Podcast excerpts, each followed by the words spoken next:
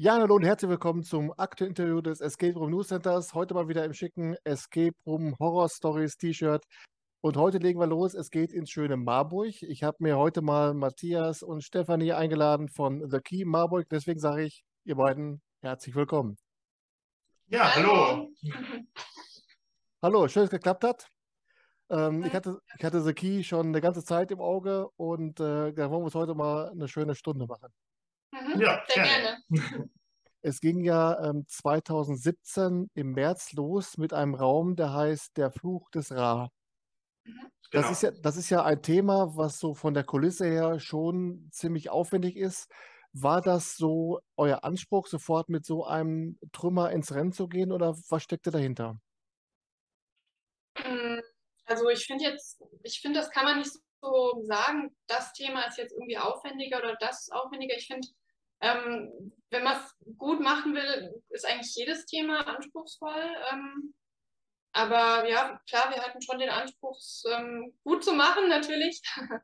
Also wir wollten halt auch sowas mit einem typischen Entdecker-Thema, so Indiana Jones-Feeling und irgendwas, was halt nicht so in der normalen, alltäglichen Umgebung spielt, sage ich mal, wie jetzt irgendwie ein Wohnzimmer oder halt so ein normales Zimmer mit Möbeln, was es ja auch gibt, mhm. sondern wollten schon ein bisschen was äh, Spezielleres und ja, Ägypten hat sich da einfach angeboten als Thema und genau, so war eigentlich mhm. das erste Thema relativ schnell gefunden. Ja, wir hatten am Anfang überlegt, vielleicht noch ähm, Azteken oder sowas in die Richtung. Ja, genau. Aber das hat sich dann eigentlich relativ schnell erledigt ähm, und dann haben wir uns eigentlich für Ägypten entschieden, weil wir da halt auch manche Komponenten einfach auch gefunden hatten, die man halt ähm, online bestellen konnte. Also wir haben das natürlich alles noch modifiziert, aber da hat man einfach mehr gefunden dann und ähm, das hat dann besser gepasst. Also große Figuren und so Sachen, die wir halt auch drin haben, die gab es halt zu Ägypten leichter zu bekommen, sage ich mal. Ja. ja. Denn das ist mal so die Frage, die man sich so als Spieler stellt, wenn so ein, ein Anbieter, eine Anbieterin an den ersten Raum rangeht, was ist so die oder wie trifft man die Wahl des ersten Themas? Ist es das persönliche Vorlieben, dass man sagt, okay, Mensch, Ägypten oder äh, die Azteken, das ist sowas, was mich persönlich interessiert. Schaut man mal auch das, was so die Kollegen und Kolleginnen machen in der nächsten Umgebung, damit man nicht den dritten Ägyptenraum hat. Ja, wir hatten schon geguckt, aber da gab es, als wir eröffnet haben, gab es in der näheren Umgebung eigentlich noch wenig. Da gab es auch in Gießen noch keinen Anbieter, da waren die nächsten in Frankfurt oder eben in Kassel. Und die hatten auch keine Ägyptenräume, zumindest in Kassel gab es das nicht. Und ja, hm. damit war eigentlich die Wahl dann sozusagen bestätigt. Und, ich ja. finde es halt auch wichtig vom Thema, dass man ähm, nichts zu Abgehobenes macht, aber es muss halt auch was sein, ähm, wo die Leute sich ein bisschen was drunter vorstellen können. Also ähm, deswegen vielleicht auch Ägypten, weil ähm, das kennt man einfach, aber das verbindet man auch mit Spannung, mit, mit Entdeckungen, die gemacht werden. Und ähm, wir ähm, geben ja auch immer so ein, so ein Jahr vor, also 1924 zum Beispiel jetzt in unserem Ägypten-Szenario. Kurz vorher hatte ja der Howard Carter das Grab von Tutanchamun entdeckt und darauf nehmen wir dann eben auch Bezug. Und das ist halt auch was, was viele kennen und ähm, wo man sich dann auch ein bisschen reindenken kann. Und das ähm, ja, fanden wir dann eigentlich ganz gut als erstes Thema dann. Ja, wenn man sich da mal in den sozialen Netzwerken so die, die stolzen Siegerfotos anschaut von den Gruppen, ähm, dann fallen einem auch sofort dann so die Wandmalereien auf, dass es sehr detailverliebt ist und auch alles so ganz akkurat, ganz fein gemacht ist. Ist das was, was ihr euch dann euch vorher angeeignet habt? Konntet ihr das vorher schon? Habt ihr euch eine Firma dazu geholt oder wie macht man sowas? Was sieht ja schon wirklich toll aus? Ja, danke schön. danke. Nee, also das haben wir schon selber gemacht. Ähm, also wir sind ja insgesamt ähm, zu dritt, also drei Betreiber. Ähm, Matzes Schwester ist noch mit dabei, die Maria. Ähm, und ähm, Maria und ich, wir haben das halt ähm, gemacht mit den Malereien. Also wir haben da auch viel Spaß, uns kreativ auszutoben. Ähm, und ja, das haben wir eben einige Wochen lang gemacht. Wir haben uns da auch ähm, tatsächlich an echten Wandmalereien ein bisschen orientiert, die es tatsächlich in Ägypten gibt, die da gefunden wurden. Ähm, aber wir haben das dann auch ein bisschen für unsere Zwecke eben noch verändert. Ähm, also ich will jetzt nicht zu viel spoilern, aber tatsächlich ist es so, ähm, dass die Wandmalereien bei uns nicht nur Deko sind, sondern ähm, die tragen auch was ähm, zu den Rätseln bei, was die Spieler erstmal nicht so erwarten. Genau, und das ist eben einfach, das haben wir dann eben so verändert, dass es eben passt für uns. Ja, aber jetzt mal als Laie gefragt, macht man sich da auch einen Kopf drüber, dass man, wenn man da Hieroglyphen anbringt, dass nicht irgendwann mal tatsächlich mal so ein Ägypten-Experte reinkommt und sagt, Moment, das habe ich noch nie gesehen. Das hatten wir ja. tatsächlich. Also wir hatten schon mal einen, der hatte äh, sein Hieroglyphen-Übersetzungsbuch dabei und meinte, ob ja. er das denn brauchen würde. Das hätte er noch aus seinem Ägyptologiestudium. Ja. Und wir haben auch äh, in, dem, in einem Raum ist so eine, so, eine, so eine Namenskartusche an der Wand, wo halt wirklich der Name Tutanchamun drin steht. Und da hat man auch einmal einen, der das halt ja. erkannt hat und in Anführungszeichen lesen ja, das, konnte. Das war total witzig, weil er hatte halt sein ähm, Wörterbuch ähm, Englisch-Altägyptisch dabei. Und ähm, ich glaube, die anderen beiden, die da noch mit dabei waren als Spieler, die fanden das ein bisschen nerdig und peinlich, aber ich fand das total cool. Und ich habe mich auch danach noch länger mit dem unterhalten und der hat mir das dann auch nochmal genau erklärt, mit dieser Kartusche, ähm, welcher Laut man ja wie, wie dann lesen muss, dass es dann Tudich Amun ergibt und so. Also da haben wir uns ganz gut verstanden, muss ich sagen. Ja, ja das war witzig. Das kommt, das kommt mit auf die Liste Dinge, die man nicht glaubt. Ja. ja. Ja. Ihr habt ja dann im äh, Juni 2018 euren zweiten Raum an den Start gebracht, und zwar äh, Flug zum Mars. Genau. Ähm, habt ihr euch bei der Konzeptionierung des zweiten Raumes wirklich vorgenommen, ein ganz weites Extrem zum ersten Raum zu schaffen? Ja, schon. Es war schon so, dass wir noch einen Kontrast dazu haben wollten, dass wir ein anderes Thema eben dann nach der Vergangenheit Science Fiction als zweites und der ist ja auch vom Aufbau ganz anders und, und, und die Technik, sage ich mal, ist im, im Mars halt wirklich Technik und äh, man hat Schalter, Kabel, Regler, einfach haptische Dinge, die man anfassen kann, wo man wirklich spürt, dass Technik dahinter steckt, während es ja im äh, Fluch des Ra eher so ist, dass die Technik ja eigentlich quasi Magie imitiert. Also wenn man irgendwie eine Figur an die richtige Stelle stellt, etc., passiert halt irgendwas. Und im, im Mars ist es eben ja greifbarer, sage ich mal, dass Technik dahinter steckt und irgendwo was aufgeht. Könnte man einen Strich drunter ziehen und sagen, der eine war beim Konzeptionieren einfacher, der eine war schwerer? Oder ist es so, wenn, wie ihr sagt, wenn man es richtig machen will, ist eigentlich jeder Raum auf seine Art und Weise schwer zu erstellen? Ja, es war ganz anders. Bei äh, Fluch des Ra war es schon so, dass wir schon äh, einen groben Plan hatten, wie wir genau das machen und äh, wie wir die Rätsel umsetzen wollen, bevor wir überhaupt die Räumlichkeit gemietet hatten, sodass wir die dann quasi an die Gegebenheiten angepasst haben und noch das ein oder andere Rätsel in der Planungsphase dann verändert haben. Und beim Flug zum Mars war es so, dass wir ja äh, die Räume schon vorher vorgegeben hatten und das halt daran dann quasi angepasst haben. Aber grundsätzlich von den Themen her und dem Ausdenken der Rätsel würde ich sagen, ist das schon vom Aufwand her eher sehr vergleichbar. Ja, würde ich auch sagen. Also man muss halt am Anfang erstmal überlegen, welche Geschichte will man erzählen. Ähm, wie soll die eben laufen und dann denkt man sich eben erste Rätselkomponenten aus und ähm, schaut eben, wie das dann reinpasst und überlegt sich dann halt, welches Design will ich, ähm, welche Farbgebung, wie, wie passt das alles zusammen? Und dann fügt sich irgendwie dieses Puzzle langsam zusammen, Stück für Stück. Und ähm, das ist jetzt egal, ob man jetzt ein Thema aus der Vergangenheit oder ein Thema, was jetzt eher in der Zukunft spielt, ähm, entwickelt, das ist eigentlich immer ähnlich, das Vorgehen. Und jetzt mal so von der Geschichte her, beim Flug zum Mars, ist das dann, also praktisch, also es spielt aber nicht auf dem Mars, sondern tatsächlich ist ein Indoor-Szenario in dem, in dem Raumschiff. Könnt ihr mal so ein bisschen erzählen zu der Geschichte, die dahinter steckt? Ja. Ähm, also man ist halt ähm, in diesem Raumschiff, man betritt das Raumschiff und ähm, am Anfang sagen wir eben, ähm, man fliegt zum Mars, ähm, weil man eben ähm, ja, den Mars besiedeln soll. Das erfährt man dann noch genauer in einem kurzen Video. dann kommt eben der Start. Der Spieler, der geht natürlich vorher raus, die, das Raumschiff startet. Aber ähm, es passiert halt auf dem Weg ähm, leider etwas. Es läuft nicht alles glatt. Also das Raumschiff ist eigentlich so ähm, umgebaut, ähm, es ist schon ein bisschen älter, das Raumschiff, aber es ist so umgebaut auf die neueste Technik, dass es eben möglichst ähm, selbstständig die Passagiere an ihr Ziel, den Mars, bringen soll. Ja, aber leider, wie gesagt, läuft nicht alles glatt und ähm, ja, die Fluggäste müssen dann eben einige Dinge lösen, Probleme, die zwischendurch auftauchen und es bleibt auch offen, ob sie dann auf dem Mars ankommen oder nicht. Also ähm, da verraten wir den Spielern nicht zu viel am Anfang. Ähm, das ergibt sich dann eigentlich während des Spiels und es kommt halt noch sehr viel Geschichte während des Spiels dann einfach dazu. Und die Rätsel fügen sich da auch sehr gut eigentlich in die Geschichte auch ein. Genau, also es gibt einen ehemaligen Kapitän, der dann immer mal wieder auftaucht, der halt äh, sagt, ja, äh, er wurde ja äh, außer Dienst gestellt, weil eben das Raumschiff umgebaut wurde und jetzt halt komplett voll autonom fliegen soll.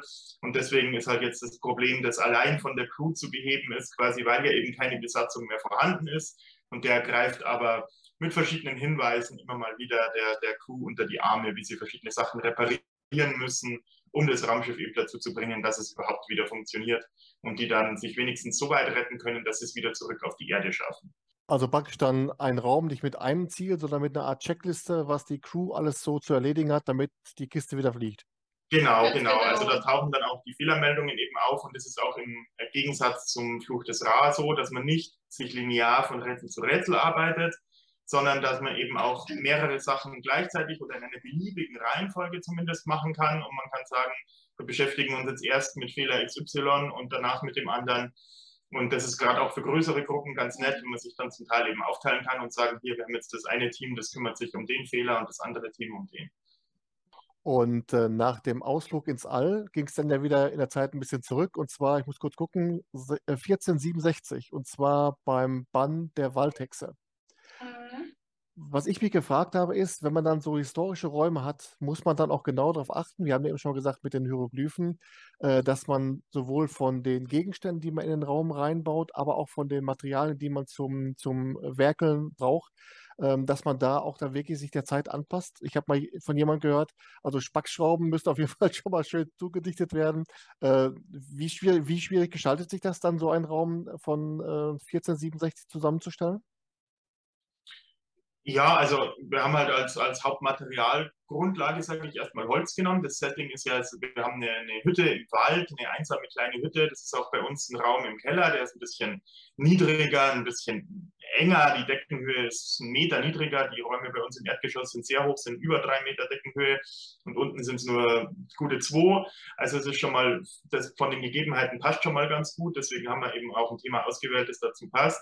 Und dann halt, ja, mit Holz, das war dann natürlich dunkel und gealtert, anmalt. Und wenn man erstmal aus nagelneuen Brettern ein schönes Regal zusammenschraubt und dann aber irgendwie mit Gewalt da das so aussehen lässt, als wäre es schon äh, länger in Benutzung und dann noch äh, ein bisschen dunkler und halt gebrauchter das Ganze aussehen lässt, dann geht es eigentlich ganz gut, auch ohne jetzt irgendwie ja, sichtbares Metall oder irgendwie Kunststoff oder Sachen, die halt so gar nicht passen würden, zu verwenden. Hm. Ja, man muss sich natürlich gut überlegen, welche Materialien man verwendet, das ist klar. Ähm, also zum Beispiel, was nimmt man, um irgendwie eine Pergamentrolle ähm, ähm, ja, reinzubringen ins Spiel, was nimmt man da für Material, dass es aber auch stabil genug ist. oder aus welchem Material macht man jetzt ein Zauberbuch oder so, dass es eben gut aussieht, aber auch stabil genug ist und Klar, Schrauben muss man auch überdecken. Ähm, ja, aber das, das geht eigentlich. Also ähm, dadurch, dass wir auch die meisten Deko-Gegenstände ähm, eigentlich selber hergestellt haben oder die Komponenten gekauft haben und die dann noch verändert haben, ähm, kann man da eigentlich ganz gut ähm, in dieser Geschichte und in diesem Setting bleiben. Also bei unserer Hexe ist es auch so, dass die paar sichtbaren Sachen, wo da irgendwas an der Wand befestigt ist, irgendwie, wir haben zum Beispiel so eine Karte, die ist dann mit großen Nägeln befestigt, das passt dann auch. Und da, wo wirklich Spacks verwendet wurden, das sind natürlich einige, da sind dann die Köpfe auch halt unter so, so Schraubenabdeckungen verklebt oder eben direkt mit Holzkit zugespachtelt und danach drüber gestrichen, sodass man da gar nichts mehr ja. sieht. Und ja, also da soll sich keiner beschweren können.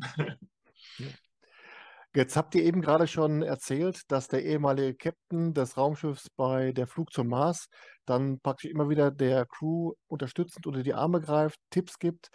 Das ist dann wahrscheinlich auch der, der Spielleiter oder die Spielleiterin sein, die dann von außen eben eingreift. Also sind das vorgesprochene äh, Hörspielelemente oder wie, wie läuft das ab?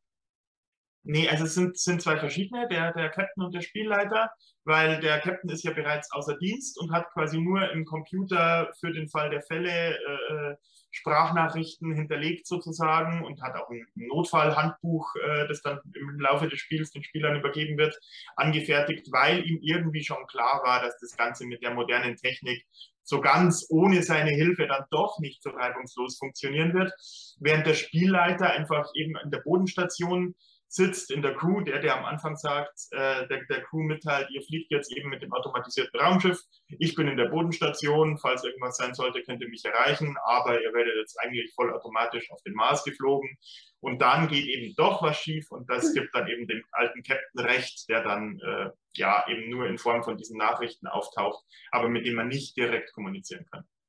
Äh, ich frage nämlich deswegen, weil gerade ja auch bei den Räumen, die in der Vergangenheit spielen, sei es jetzt äh, in Bann der Waldhexe oder auch der Fluch des Ra, da ist es ja auch schon wichtig, dass man dann die Kommunikation des Spielleiters, der Spielleiterin auch auf das Setting äh, mit, mit äh, auf das Setting anpasst. Denn äh, 1467 wird man kaum mit Walkie-Talkie durch den Wald gerannt sein. Ähm, ist das auch was, wo ihr euch dann im Vorfeld Gedanken gemacht habt?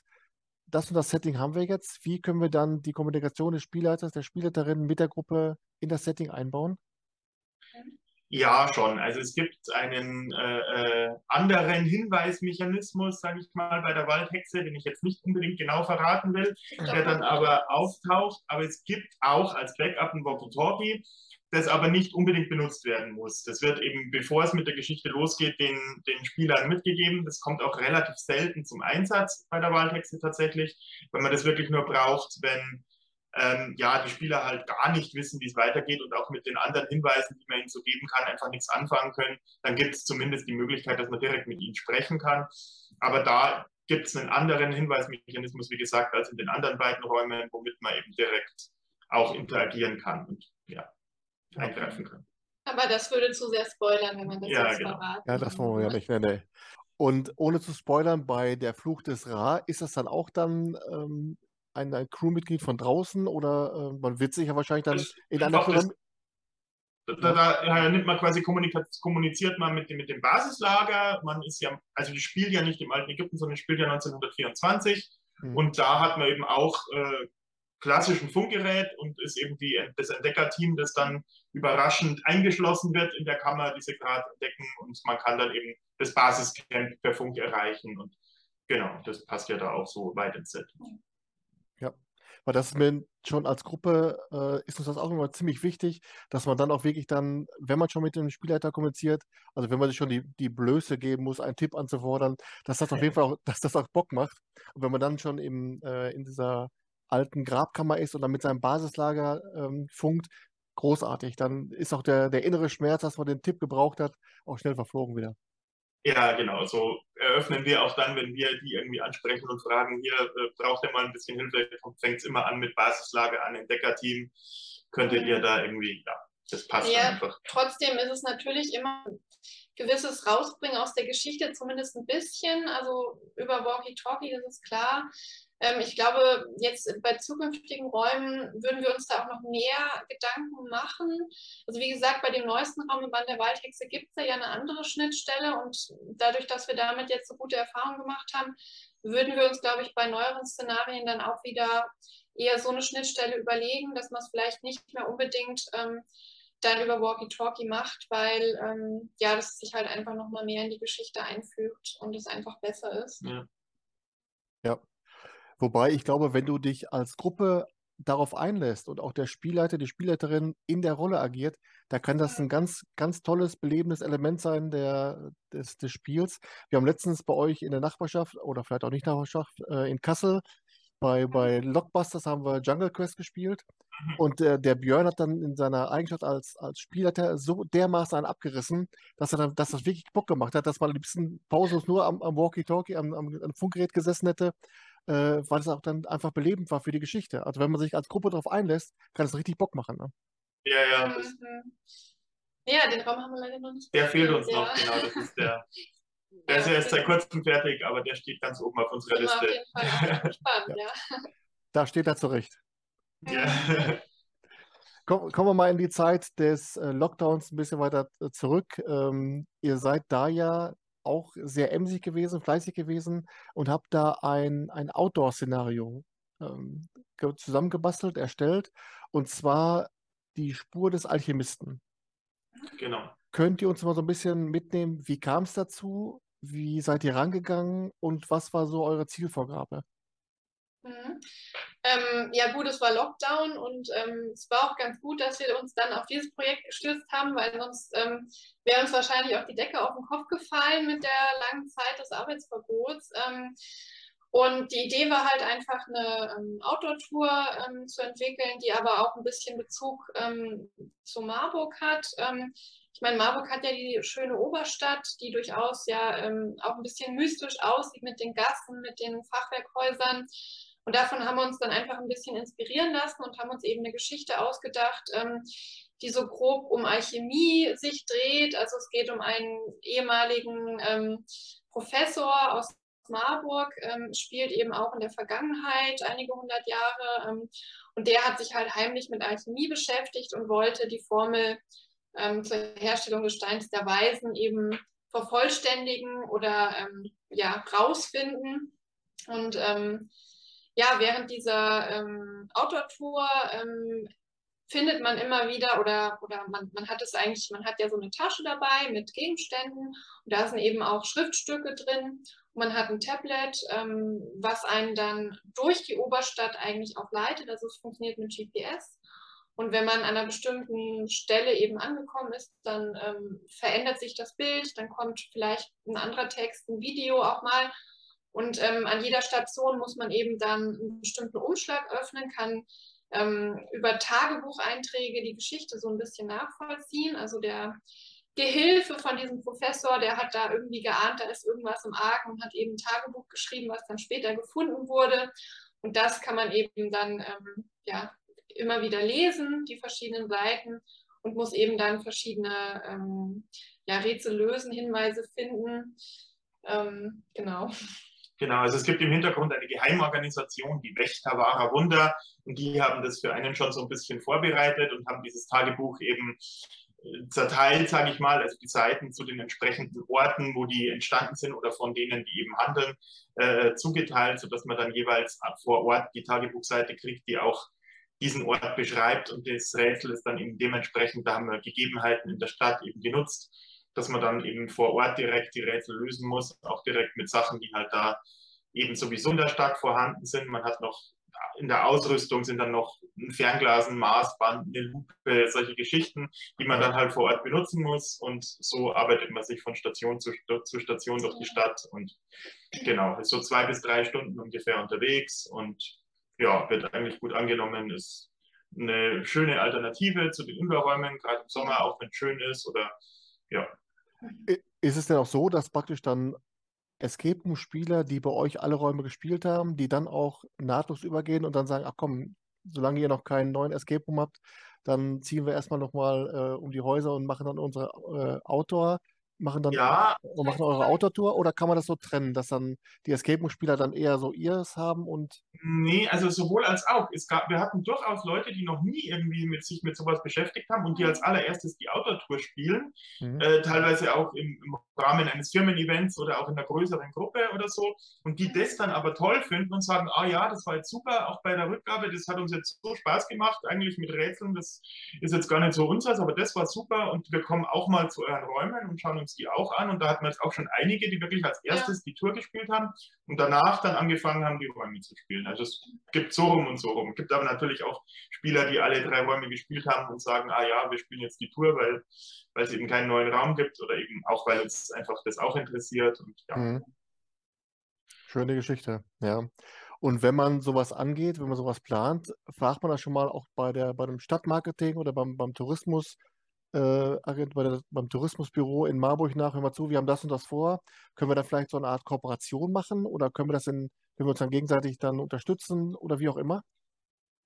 Also genau bei dieser Stadtrallye haben wir jetzt keine direkte Kooperation, aber es ist natürlich so, dass äh, die Touristeninformation und Stadtmarketing von uns wissen, dass bei denen Flyer von uns ausliegen, dass wir auch in deren Website eingebunden sind, dass es äh, ab und zu auch vorkommt, dass Leute dann über die Anfragen an uns weiterreichen lassen.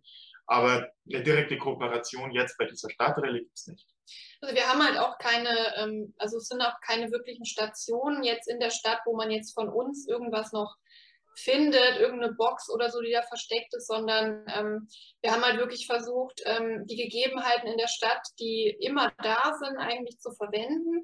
Das war gar nicht so leicht, kann man sich vielleicht vorstellen. Ähm, ja, darum eine Geschichte zu stricken. Also wir haben dann verschiedenste Sachen einfach genommen und am Ende hat sich das dann doch irgendwie zusammengefügt, dass es ähm, Sinn macht und dann ein spannendes Szenario geworden ist. Aber das hat ganz schön viel Kreativität ähm, abverlangt. Ähm, ja, dann zu überlegen, was, was können wir jetzt hier vor Ort nehmen, ähm, was sollen sich die Spieler nochmal genau anschauen. Aber es gibt eigentlich an genug äh, Ecken und Enden von Marburg ähm, solche Sachen, egal ob das jetzt eine Statue ist oder irgendwas anderes, was dann irgendwie noch ins Rätsel eingebunden ist. Also, ja.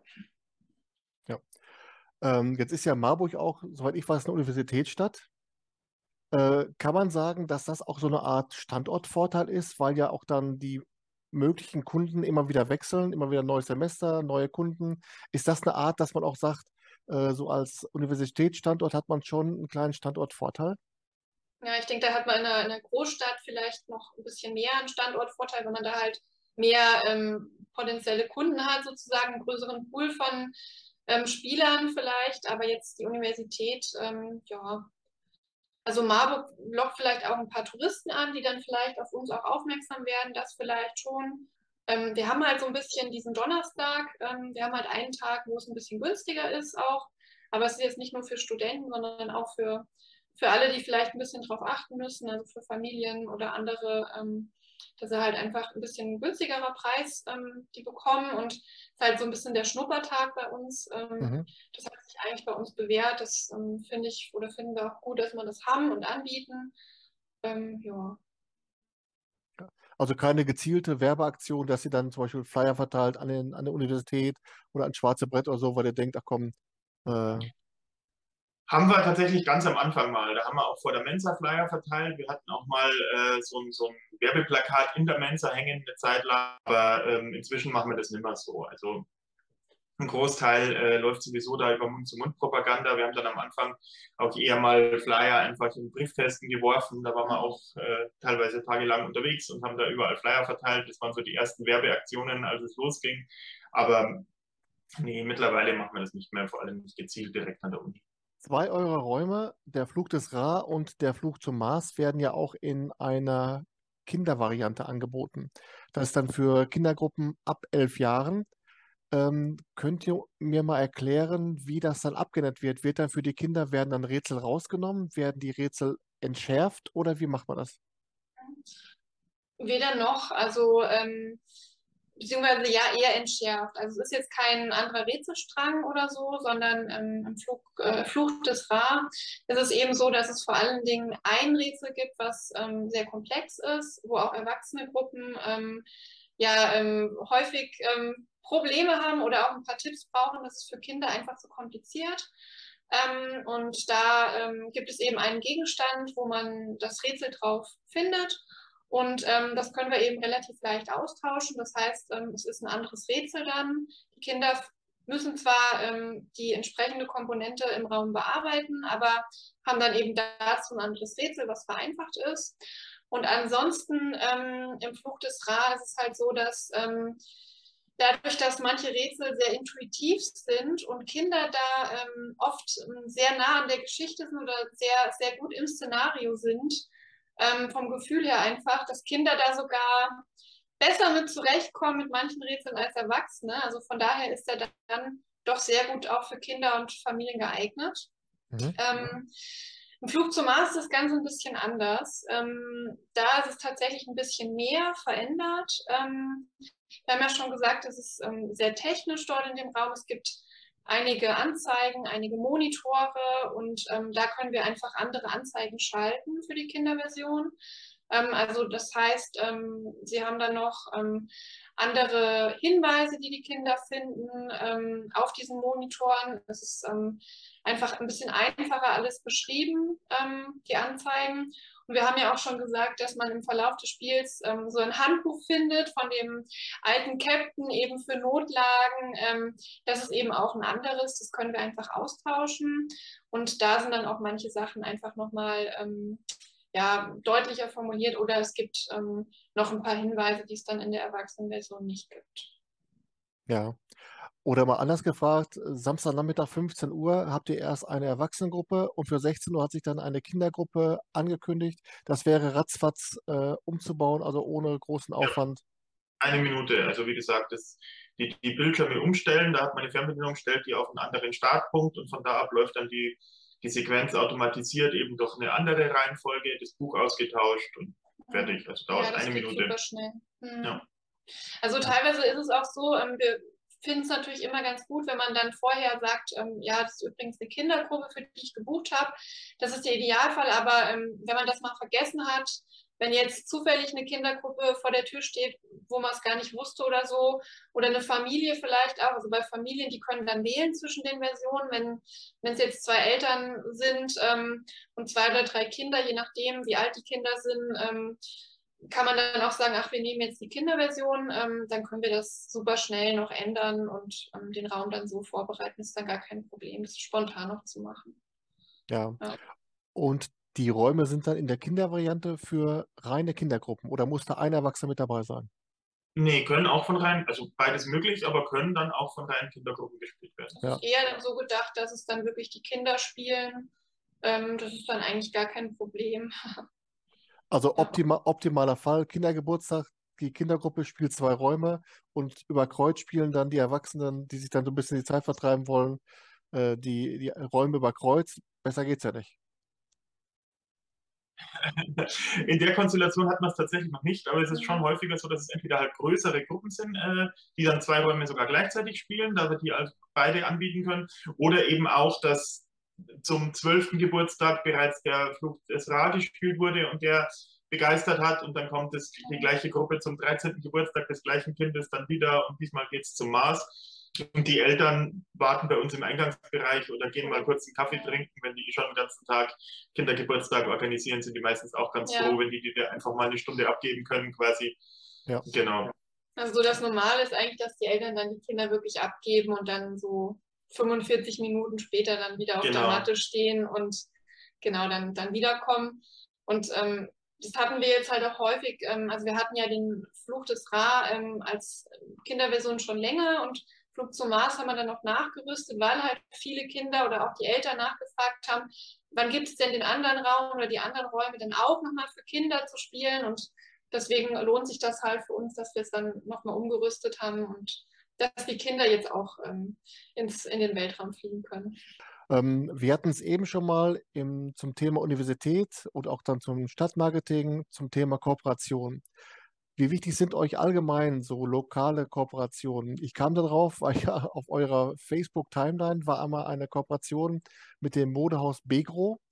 Äh, das heißt, wenn man dort dann ein Exit-Spiel von Cosmos gekauft hat, bekam man dann einen kleinen Rabatt dann für ein Escape Room bei euch.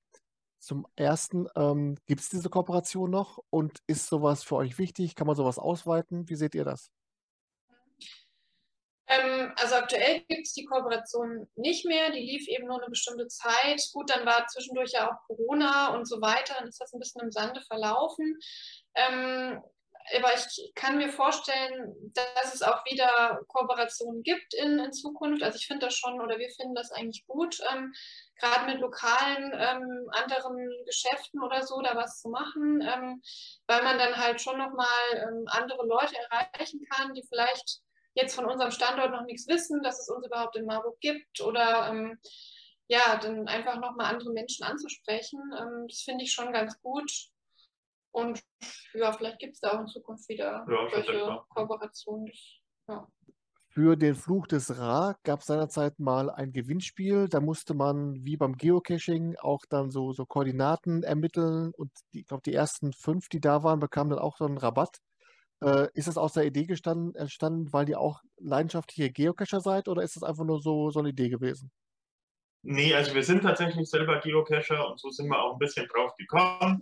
Und äh, ja, das war damals zu Ostern, äh, da hat sich halt auch angeboten mit irgendwas suchen und da haben wir das dann eben so gemacht und einfach halt eine normale Dose versteckt und eben das Rätsel. Ähm, es war so, dass die ersten, die es gefunden haben, dann eben den Gutschein für ein volles Spiel in der Dose finden konnten. Und wir haben unter den anderen Teilnehmern, die dann uns ein Foto geschickt hatten mit der Dose und dass sie eben am Fundort war, noch einen weiteren Gutschein verlost. Und ja, die beiden Gruppen, die die beiden Gutscheine dann gewonnen hatten, haben sich auch gefreut und ja, es hat eigentlich gut funktioniert. Ja. ja. Hört man immer öfter, dass auch dann Anbieter, Anbieterinnen äh, im Vorfeld oder parallel immer noch dann äh, Geocacher sind.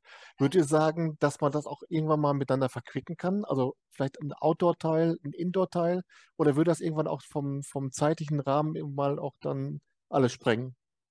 Ja, ich würde schon sagen, dass das was anderes ist. Also ähm, was Geocaching ja auch ein Stück weit auszeichnet, ist, dass es halt kostenlos ist und dass es ohne äh, äh, große Betreuung in Anführungszeichen stattfinden kann, sondern dass man sich halt bei größeren Caches jetzt ja teilweise auch mit Terminbuchung und so weiter, aber trotzdem, dass man halt einfach vor Ort alles vorfindet und da dann spielen kann. Und es ist ja jetzt mit unserer Outdoor-Tour ist es ja so, dass man draußen unterwegs ist, aber trotzdem eben, eben auf eine andere Art, dass man eben die komplette Ausrüstung bekommt, dass man nicht sich damit beschäftigen muss, äh, welche App benutze ich, wie berechne ich Koordinaten und so weiter, sondern dass man eben alles fertig vorgefertigt erhält und äh, der Ablauf erklärt wird. Und ja, das ist eben ein anderer Service als bei einem Geocache, sage ich mal, aber dafür ja, ist es, und, und bei den Escape Rooms erst recht, das finde ich, geht ja auch zum Teil schon so ein bisschen in die Richtung. Es gibt ja durchaus auch inzwischen den ein oder anderen Geocache, der dann wirklich einen Indoor-Teil hat, das ist dann schon so die ein oder andere Komponente hat, sage ich mal, die man miteinander vergleichen kann.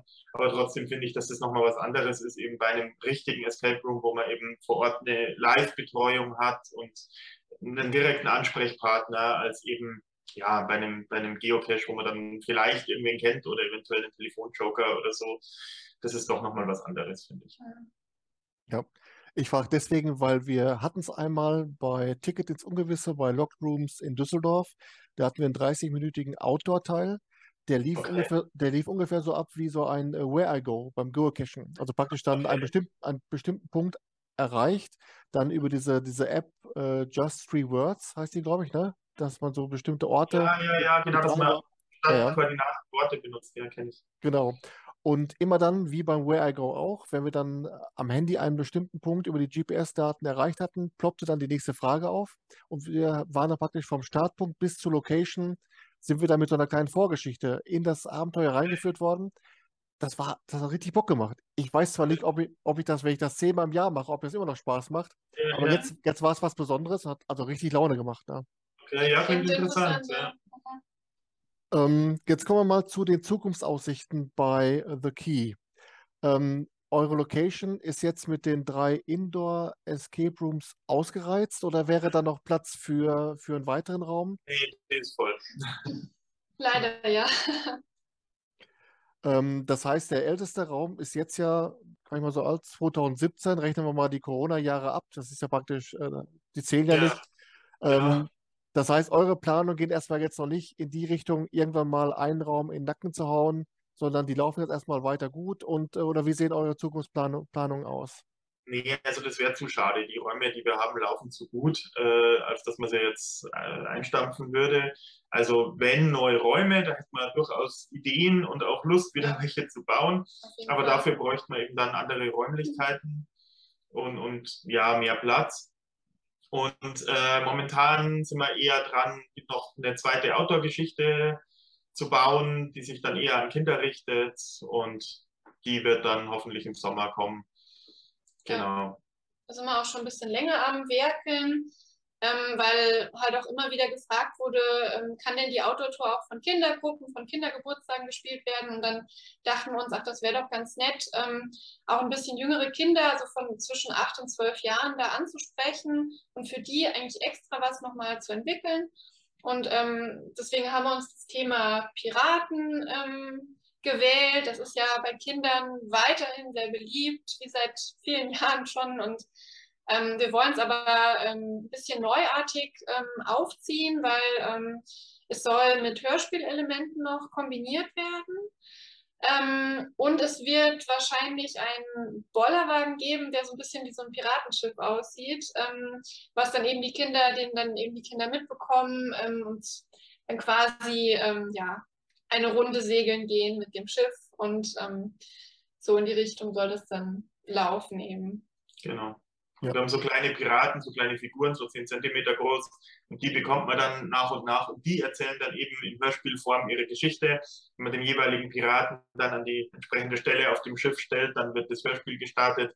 Und so erzählen die die Geschichte. Und so muss man auch weniger lesen und sowas für Kinder ja bestimmt angenehmer ist, wenn man das vorgelesen bzw. eben erzählt bekommt. Ja. Genau. Aber da sind wir noch gerade dabei, das alles zu bauen und genau. Hm. Ja. Aber auf lange Sicht wäre es natürlich toll, ähm, eine zweite Location ähm, zu mieten. Also da, das wäre schon cool. Ähm, vielleicht irgendwann nächstes Jahr, vielleicht klappt das, wenn wir was Passendes finden. Also da sind wir schon auch so geistig ist es schon so unser Ziel, dass wir da dran sind. Und ähm, ja, ich weiß nicht, oder wir wissen nicht genau, ob es dann in Marburg ist oder vielleicht sogar in einer anderen Stadt, ein bisschen weiter weg. Aber das wird sich alles noch zeigen dann in der Zukunft.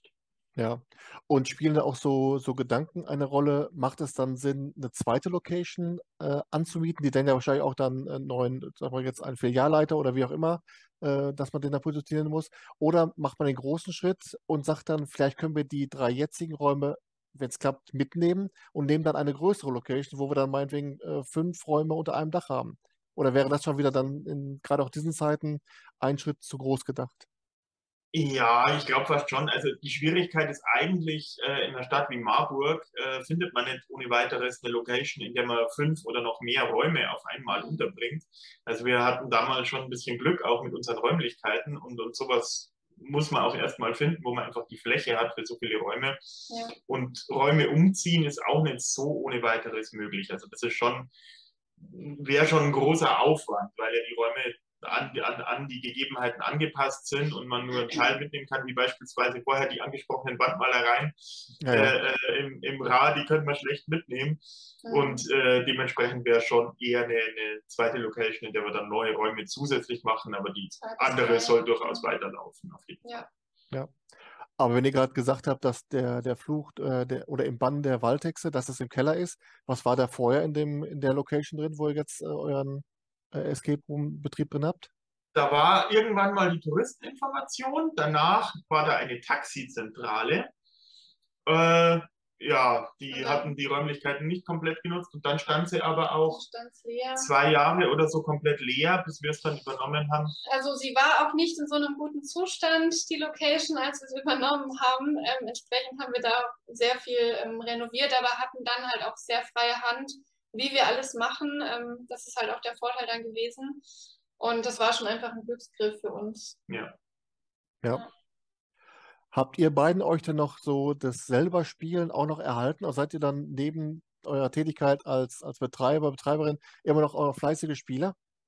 Ja, total. Auf jeden Fall. Ja, auf jeden Fall. Also wir freuen uns immer, ähm, wenn wir in eine andere Stadt fahren und da erstmal die Anbieter abklappern und wenn man guckt, welche Räume ähm, sind gut, auf was haben wir Lust. Also auf jeden Fall spielen wir sehr gerne und ähm, machen das auch regelmäßig. Ja. ja. Und ihr behaltet euch ja dann aber auch immer noch die Sicht des Spielers bei und guckt jetzt nicht so aus der Betreibersicht, ah, wie hätte ich das gemacht oder wie machen die das da, guckt mal dahinter. So, ihr habt dann schon, wie, wie es auch sein sollte, weiterhin den Spaß dabei. Äh, ja, auf jeden Fall. Also es gibt mal die ein oder andere Ecke, wo man sich natürlich dann denkt, ah, guck mal, so haben die das gemacht oder so. Aber ah ja, genau, das Schloss kenne ich, das funktioniert ja gut oder sowas. Aber im Großen und Ganzen versuchen wir dann die Story zu spielen und Spaß am Rätseln zu haben. Und man kommt ja dann meistens auch noch ins Gespräch mit den Anbietern äh, äh ja, und unterhält sich dann vielleicht danach, wie es bei einem läuft. Und so ist es ja durchaus so, dass, dass man sich als sich als Escape Room Betreiber untereinander dann halt auch äh, ja halt vorstellen und sagen, äh, ja, wir sind auch Betreiber und wir machen so und so, wie ist es bei euch? Und man dann oft auch in nette Gespräche kommt. Und mhm. das kommt auch dazu, aber das Spiel selber sollte schon auch als Rätsel und als Spiel betrachtet werden und nicht nur als Marktanalyse ja. oder ja. ja. natürlich hat man immer einen anderen Blick, weil man kann ja nicht ausschalten, dass man selber Betreiber ist und ähm, ja, schaut sich das natürlich auch mit anderen Augen an, das ist klar, aber ähm, trotzdem haben wir halt Spaß äh, am Spiel und es ist halt, im Idealfall ist man voll in der Geschichte drin und ähm, ja, vergisst die Zeit, so, so wie jeder andere Spieler auch dann. Ja. So muss das sein. Denn ich frage deswegen, am Ende des Interviews gibt es immer die ominöse Frage nach einem Geheimtipp. Also praktisch ein Escape Room in Deutschland, der euch beim Spielen besonders fasziniert hat, wo ihr sagt, der hätte auf jeden Fall mehr Aufmerksamkeit verdient. Wenn ihr wollt, könnt ihr jeder einen nennen oder einen gemeinsamen, aber der Geheimtipp bitte jetzt. Ja, es ist schwierig. Also da einen Raum zu nennen, finde ich, weil es ja viele Anbieter gibt, die gute Räume haben. Und ich glaube, einige auf unserer Liste kennst du auch, glaube ich, schon. Also wir haben zum Beispiel in Göttingen den Zellenblock C gespielt. Der hat uns halt sehr überzeugt, einfach durch die schauspielerische Leistung, die da noch mit drin steckt mit der Interaktion mit dem Game Master. Das war sehr, sehr cool. Da hatten wir sehr viel Spaß auf jeden Fall. Ähm, und generell gibt es halt in Kassel zwei sehr gute Anbieter. Blockbusters hast du ja eben schon erwähnt, also das kennst du ja auch. Ähm, die bauen halt auch sehr gute Räume. Wie gesagt, den neuesten haben wir noch nicht gespielt, aber mhm. ja, steht auf unserer Liste. Aber auch der andere Anbieter in Kassel, den, den finde ich auch gut. Also Exit Game Kassel heißt es, glaube ich. Ähm, den neuesten Raum, ähm, Nautilus, ähm, der ist auch noch mit Hörspielelementen. Also das hat uns sehr gut gefallen, weil es mal was anderes war und ähm, ist sehr interessant und man hat auch ein bisschen länger Zeit. Also ist auch ein sehr guter Raum. Ja. Was würdest du noch sagen? Ich hätte noch einen, den wir neulich gespielt haben, der, mich, äh, der mir sehr gut gefallen hat. Der ist allerdings leider nicht in Deutschland, der ist in Zürich. Und war, da waren wir aber auch total überrascht. Der war äh, äh Gulliver oder Gullivers Reisen hieß der. Ähm, und da ist es ja mit dieser, die Welt der Riesen und so. Und da ist es halt wirklich so, dass man in so einen Raum von so einem Riesen reinkommt. Und das ist genial umgesetzt. Also die Deckenhöhe ist fünf Meter plus und man hat einfach Möbel vor sich, Tische, wo auf drei Meter die Tischplatte ist. Das ist, ja, das war sehr beeindruckend und wirklich toll gemacht. Also. Ja, das war wirklich mal ein ganz neues Szenario, ja. was man so noch nie hatte. Und man muss halt auch teilweise so klettern auf die Stühle und so. Also das, das wirklich hat uns richtig geflasht. Ja, ja. das ja. war gut. Room weißt Escape, ich weiß nicht. Room Escape? Ja. Hm. Okay, ja. nehmen wir drauf. Wollen wir, hier, wollen wir hier mal nicht päpstiger als der Papst sein. Ja, ihr beiden, das waren auf jeden Fall äh, tolle Tipps. Äh, Breakout Göttingen, Exit Games Kassel, dann der äh, Room Escape in Zürich und natürlich dann Lockbusters in Kassel schreibe ich alles mit auf die Liste drauf. Und damit, wir haben alle 57 Zettel durchgearbeitet. sind wir schon am Ende dieses Interviews. Hat wirklich Spaß gemacht und ich kann mich recht herzlich bedanken, äh, dass ihr euch die Zeit genommen habt dafür. Hat wirklich, äh, wirklich Spaß gemacht. Ja, sehr gerne. Dann wünsche ich euch und eurem Team weiterhin alles Gute, weiterhin viel Erfolg und wir sehen und hören uns. Danke, dir auch. Mach's gut. Ciao. Tschüss.